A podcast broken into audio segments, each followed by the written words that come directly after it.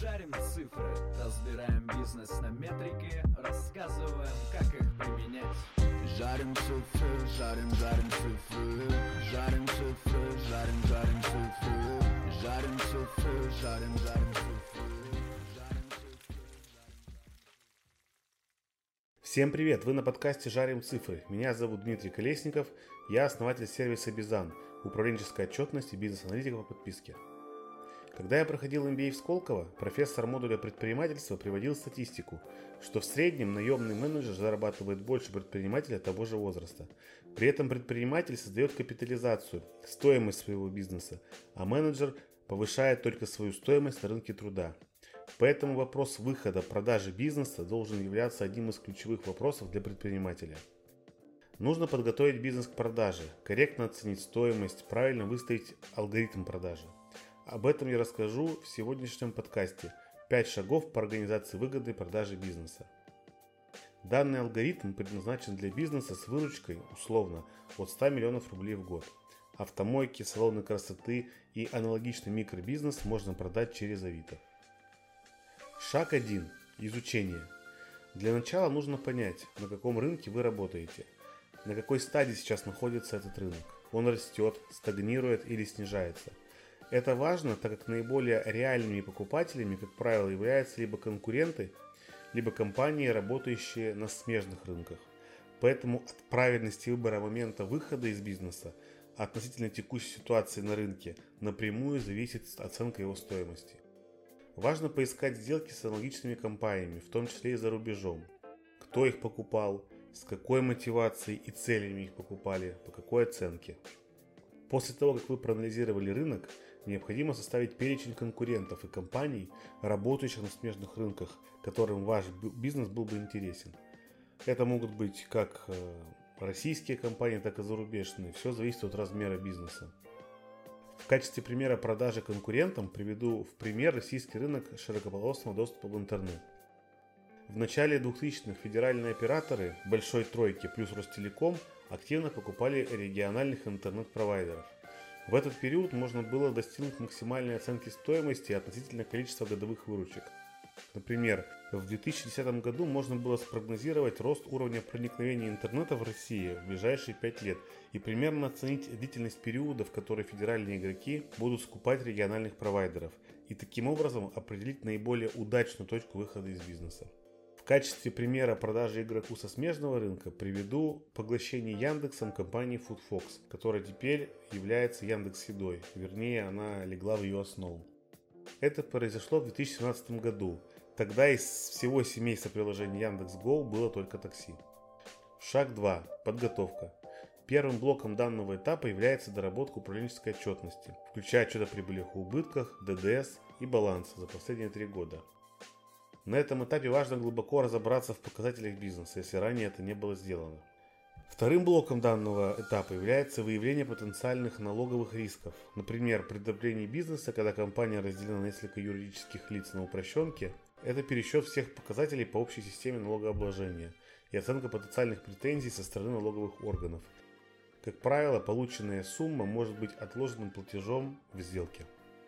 Шаг 3. Упаковка. На этом этапе нужно сформулировать стратегию компании на 3-5 лет и переложить ее в финансовую модель. Финансовая модель в том числе должна включать факт за последние 3 года, собранный на предыдущем шаге.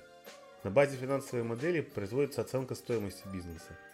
Для стратегического инвестора в виде конкурента или смежного игрока важно, сколько он заработает на этой сделке.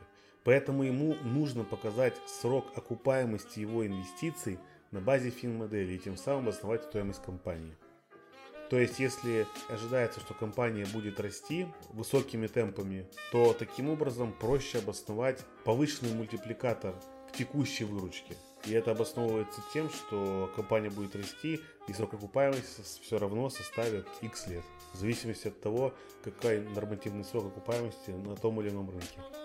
Случае, если финансовый прогноз является агрессивным, то есть предусмотрен существенный рост текущих показателей, покупатель может заложить в условия сделки обязательства по достижению а, данных показателей. Если цели будут выполнены с отклонением выше предельного, то стоимость компании может быть снижена за счет уменьшения суммы отложенного платежа. Далее нужно разработать инвестиционную презентацию и одностраничный тизер. Презентация должна содержать э, описание бизнеса компании, описание рынка, видение его э, перспектив, стратегии развития компании, финансовые результаты, финансовый прогноз. И очень важно, чтобы там было сформулировано предложение для потенциального покупателя. Например, за X э, миллионов рублей он получает X долю рынка в определенном регионе, окупаемает инвестиции за X лет и получает апсайд в виде до продажи своих текущих продуктов – клиентской базе приобретаемой компании. Шаг 4. Переговоры. Инициировать первый контакт можно задолго до момента продажи. Так можно начать постепенное сближение с потенциальным покупателем или просто получить обратную связь от рынка. Важно быть аккуратнее с конкурентами. Если есть риск недобросовестных действий с их стороны, то инициировать контакт нужно уже, когда настал момент продажи.